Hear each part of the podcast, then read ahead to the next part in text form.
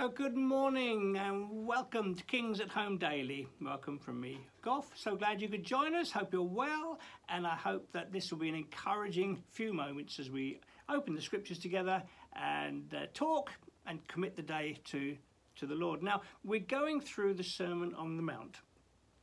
On last Friday, we finished the, uh, the Lord's Prayer. I felt to jump in yesterday and talk a little bit about uh, how the Spirit helps us in our weakness because we don't know how to pray. Um, and, and I feel this morning to, to I'm just going to take one more morning. I will go back to our study in, uh, in, in, in Sermon on the Mount uh, t- tomorrow morning, I think, pretty sure.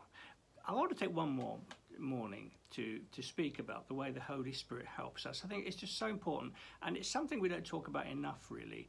Um, and it, it, it, it's yes, it's to do with the presence of the Holy Spirit, the gifts of the Holy Spirit in our lives. And so I'm going to read just a few verses from Acts chapter 2, and then I'm going to share a bit of my story, um, hopefully as an encouragement for, for you. Lord, here we are again this morning. We, we commit these next moments to you. We pray you to speak to us, encourage us, help us, and Lord, be working in our lives for your glory. In Jesus' name. Amen. Well, I'm going to read a very well known few verses from Acts 2, from verse 1. Here we go. When the day of Pentecost came, they were all together in one place, hiding away in the upper room, fearful. Suddenly, a sound like the blowing of a violent wind came from heaven and filled the whole house where they were sitting. And they saw what seemed to be tongues of fire that separated, came to rest on each of them. And all of them were filled with the Holy Spirit and began to speak in other tongues as the Holy Spirit enabled them. They were staying in Jerusalem, God fearing Jews from every nation under heaven. And when they heard this sound, a crowd came together in bewilderment. A real kerfuffle, something happening here. And then uh, uh, let's just go on a, a, a, little bit to, to verse 11. Cretans, Arabs, all these different nations, we hear them declaring the wonders of God in our own tongues. Amazed and perplexed, they ask one another, What does this mean? And I just want to reflect on those, those verses for a few moments. The, the coming of the Holy Spirit. We're living in, a, in, in very special days uh, you and I, as, as, as, as followers of Jesus. We're living in this in between time, if you like. Jesus has already come. He, uh, he's come and wonderfully come, broken into, into history. And he's lived among us. He, he, he's, he's, he went to the cross. He's raised from the dead. And he is reigning. And he will return. And so we're living in this overlap time between when Jesus came for the first time and him coming for the second time. It's a time of, uh, uh, it, it's the time of the church, obviously, and it's a time of the, the, the Holy Spirit working um, significantly in the in the people of God. We're, we're a royal priesthood, a holy nation. Uh, we, it's a, a, we're wonderfully privileged to be living in these days. But we need the Holy Spirit in our lives. We need God's empowering presence. I read that phrase from Gordon Fee, I quoted from Gordon Fee yesterday God's empowering presence. And we see these, these disciples hiding away. They, they were fearful, they, they, they, were uh, inactive, they, they, they, they, they were, it was all too much for them. There they were hiding away until the Holy Spirit came upon them. and they bubbled over and bubbled out, and, and wonderful things started to happen. And I, I, I told you yesterday how you know you can see through the Old Testament the, the Holy Spirit came on special people. But then coming into the New Testament, as was prophesied at the end of the Old Testament, I will pour out my spirit on all flesh, sons, daughters, everyone. And the thing is, see, something happens when the Holy Spirit comes. These guys, they, they burst out. They just overflowed and they burst out of the room. And you, you every time in the book of Acts, uh, you, the something happened. Um, let me just show you. Um, what's the first one? I think the first one would be um, Uh, um, let's have a look. Oh yes, in Samaria. Do you remember when Philip went to Samaria?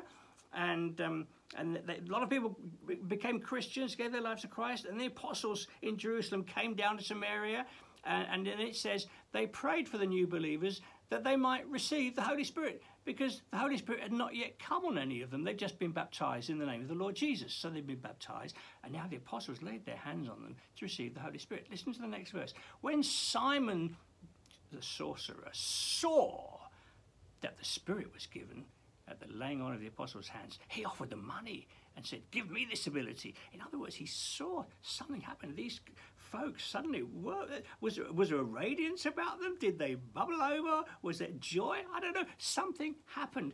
And this, this uh, charlatan, Simon the sorcerer, wanted to buy this gift. And you can flick over again and again. Um, the house of Cornelius, of course, in chapter, t- chapter, um, chapter 10 of Acts uh, while Peter was still speaking these words, the Holy Spirit came on them. Uh, uh, uh, and, and they were astonished. The gifts of the Holy Spirit were given. They heard them speaking in tongues and praising God. There was a bubbling over.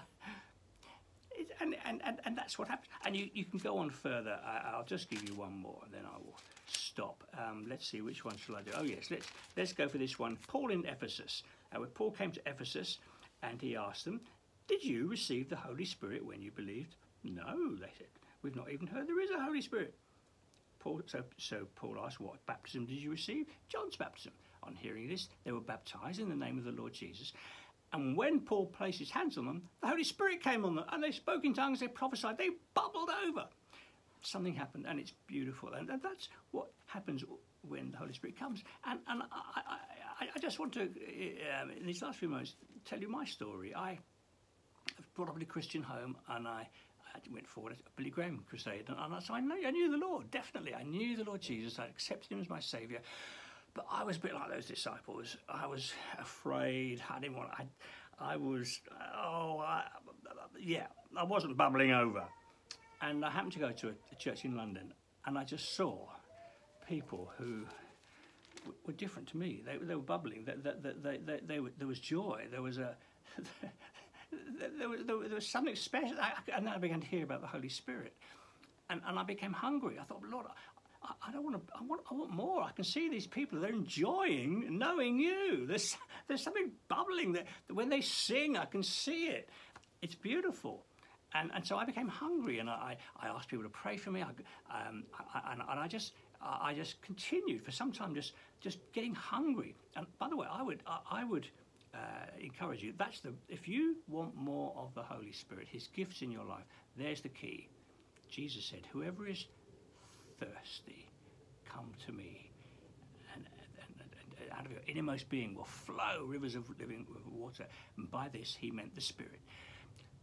Being thirsty is a good thing. I'm going to speak about being thirsty tomorrow in terms of fasting, but being thirsty, just Lord, I want more, and not giving up. I was prayed for, several times. Lot, you know, a lot of pray for me. I'm, I'm dying. Please pray for me. I'm finished. And, and I prayed for over a month. I was just prayed for. And then one day in a worship service, worship meeting, I just found the courage to begin to lift my hands to the Lord. And somehow, I just, just, I just bubbled over with joy. And you know, thereafter, whenever I sang hymns that I'd sung for years and years without them meaning much, they suddenly meant a whole lot more because Holy Spirit was at work in my life. And of course, from then on, we, we go on being filled with. Uh, uh, we could you can quickly go dull, and and bury the gifts the Holy Spirit gives you. But I want to leave you with a verse. This is a verse that um, that convinced that convinces me of, the, uh, of what normal Christianity should look like. Peter is writing to, Christ, to Christians scattered all over the place, and he says this in all of this you rejoice, though for a little while you've had to suffer grief in all kinds of trials. Then he goes on to about this. But uh, he said, um, You're being refined. When Jesus is revealed, uh, though you haven't seen him, verse 8, you love him. And even though you don't see him now, you believe in him and are filled with an inexpressible and glorious joy. And Martyn Lloyd-Jones makes the point that's normal Christianity inexpressible, overwhelming joy. That's what the Holy Spirit does. Floodlight on Jesus makes him real, giving you a touch of heaven before heaven. And Lord, I, I pray for us all. Lord, we want everything you've got for us. Maybe some watching have never known that fullness of the Holy Spirit, that, that bubbling over. I pray even uh, this morning, would you uh, make them hungry and then come? Fill, fill us, fill us all, fill us to overflowing. That your joy would bubble over in the beautiful gifts of the Holy Spirit. So please, Lord, would you go with us today? Forgive us if we bury the gifts you've given us. Help us to stir them up for your glory. In Jesus' name. Amen. Thank you for letting me, uh, well, I didn't ask you, did I? Spilling over for another day. Tomorrow I'll be back to the Sermon on the Mount and I'm going to speak about, um, well, I'm not going to tell you. Come and see where we are tomorrow. Bye now.